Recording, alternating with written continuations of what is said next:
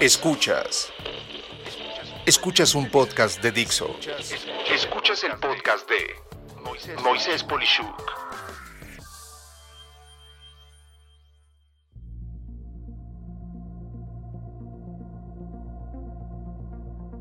Definiendo todo lo urgente, importante y necesario en el trabajo.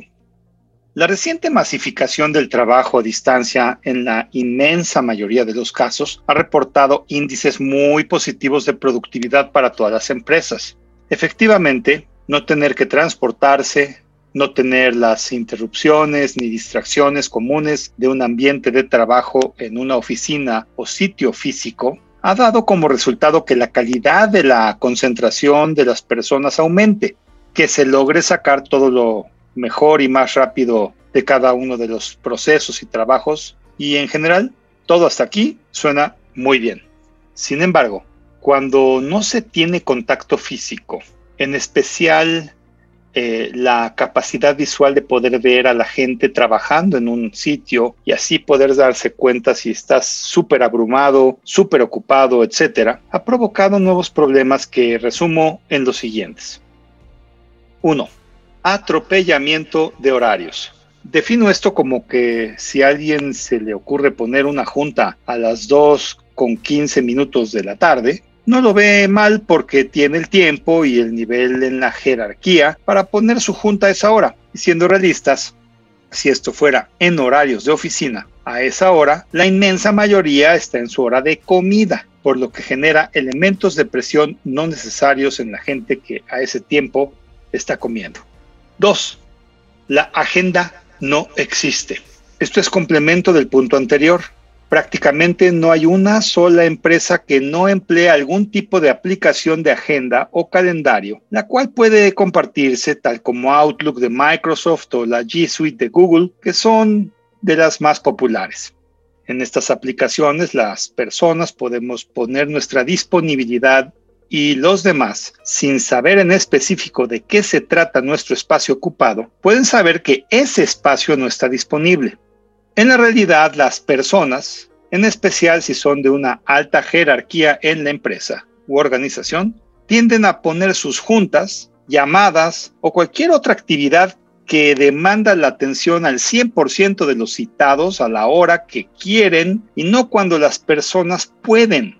La consecuencia es que una misma persona puede estar obligada a participar en dos o más lugares al mismo tiempo, siendo imposible dedicar a ambas actividades la misma atención, perjudicando así el objetivo de poder poner esa atención al 100%.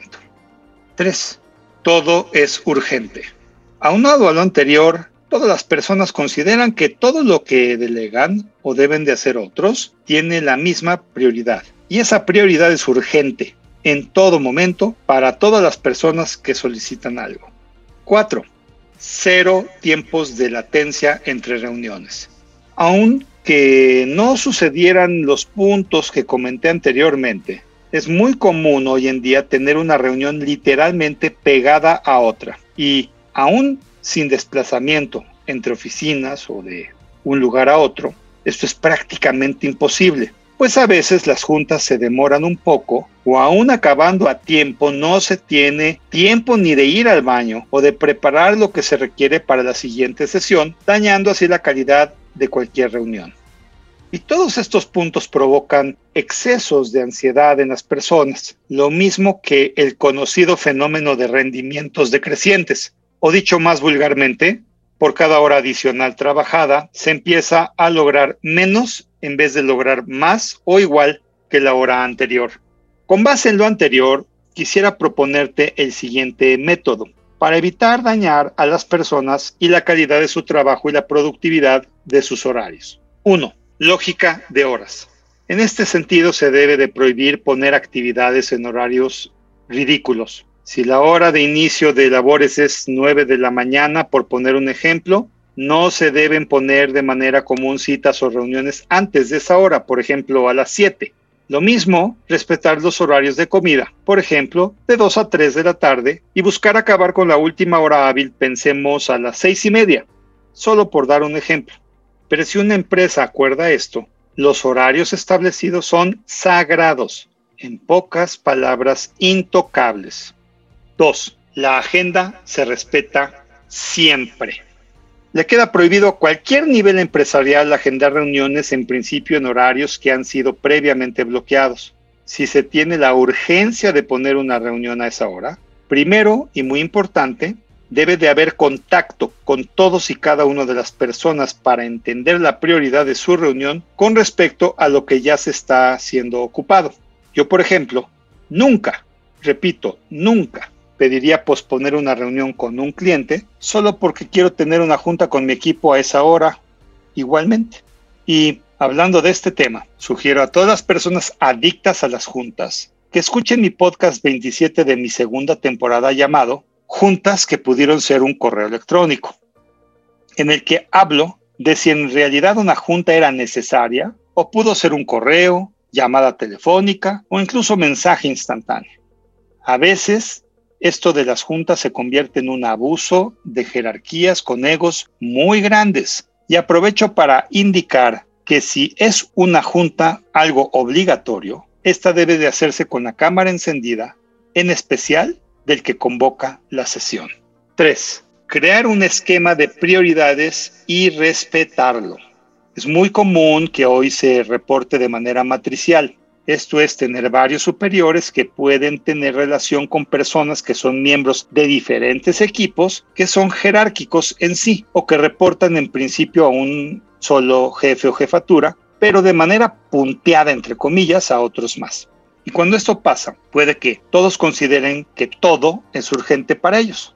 Yo propongo resolver esto poniendo a todo correo, mensaje instantánea o agendamiento de reunión las tres letras primeras que tengan con lo que sería tres opciones de número para poder ordenar el trabajo. Pues es un hecho que los humanos no podemos trabajar 100% en paralelo en varias actividades al mismo tiempo. Tendremos que secuenciarlas y así las tres letras que pueden ocupar la primera posición son la U, que significa urgente, en pocas palabras, no puede esperar, es la mayor prioridad, de minutos a unas cuantas horas para tener que terminarse, la letra I significa importante, que quiere decir que debe de hacerse en un lapso de varias horas a un par de días máximo, y la letra N, que significa necesario. Esto quiere decir que se tiene que hacer a lo largo de un periodo más relajado de tiempo, por ejemplo, varios días o un par de semanas, inclusive. Ahora bien, seguido a cada una de estas letras, debe de acompañarse del número 1, 2 o 3.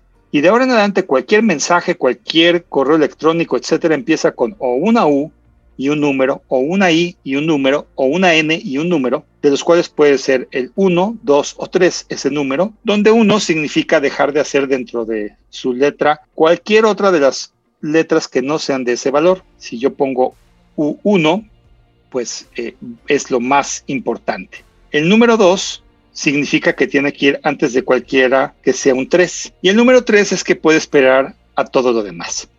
Ahora bien, entonces, ¿qué pasa cuando hay varias U1, que es la prioridad máxima de urgencia? Bueno, ¿qué significa que son de la urgencia más elevada? Pues en esos casos de empates múltiples, cuando varias personas le pusieron a su asunto U1, se deben enterar al mismo tiempo a todos aquellos que solicitaron sus actividades para esa persona con esa misma prioridad y que entre ellos se pongan de acuerdo para saber qué va primero y qué va después y qué deben de responder a este tipo de cuestionamientos en los siguientes cinco minutos. De esta manera tú recibes varias cuestiones que tienen un U1 al mismo tiempo. Bueno, pues mandas por correo, por el mensaje que tú recibiste a todos los involucrados que X, Y, Z persona te pidieron una actividad con U1 y que por favor entre ellos se pongan de acuerdo con qué U1 vas a empezar, cuál va a seguir y cuál va a seguir después. Y lo mismo aplica para todos los empates, en especial con las siguientes letras, pues los niveles de importante y necesario tienen en general más holgura para que tú puedas tomar la responsabilidad de ver cuándo hacerlos, dado que tienes un espaciamiento mayor que cualquiera que sea urgente. Y bueno, cuatro, un nuevo protocolo para reuniones. Sugiero que las reuniones siempre tengan considerado el durar cinco minutos menos. Esto cuando menos, pues idealmente recomiendo no menos de 10 minutos entre cada reunión. Así, por ejemplo, si una reunión es agendada a las de 9 a 10 de la mañana, en realidad todos saben que la reunión termina a las 9.55 e idealmente a las 9.50. De esta manera se tiene ese tiempo de holgura como tiempo para prepararse un café, caminar un poquito, ir al baño, tomar un vaso de agua, etc. Si se va a demorar más la reunión, se debe mejor agendar una nueva y esto se debe anticipar de manera interna a todos niveles e idealmente a los clientes o proveedores con los que se tengan sesiones para poder tener mejor calidad en el trabajo. Te puedo asegurar que todos van a ver esto muy bien, en especial cuando se avisa por anticipado. Quiero decirte que este tipo de acciones y métodos que te estoy comentando, llevo varias semanas usándolo y todo está de maravilla. Mi nivel de presión ha disminuido y mi calidad de trabajo y reuniones es mucho mejor y más productiva. Te recomiendo compartir esto en tu organización. Yo estoy seguro de que te lo van a agradecer todos y simplemente no lo han hecho antes porque no le han puesto atención. ¿No crees? Soy Moisés Polishuk y agradezco que me hayas escuchado.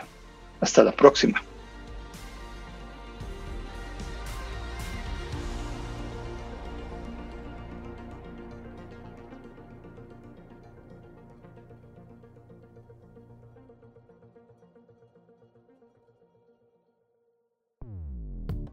Dixo presentó el podcast de Moisés Polishuk.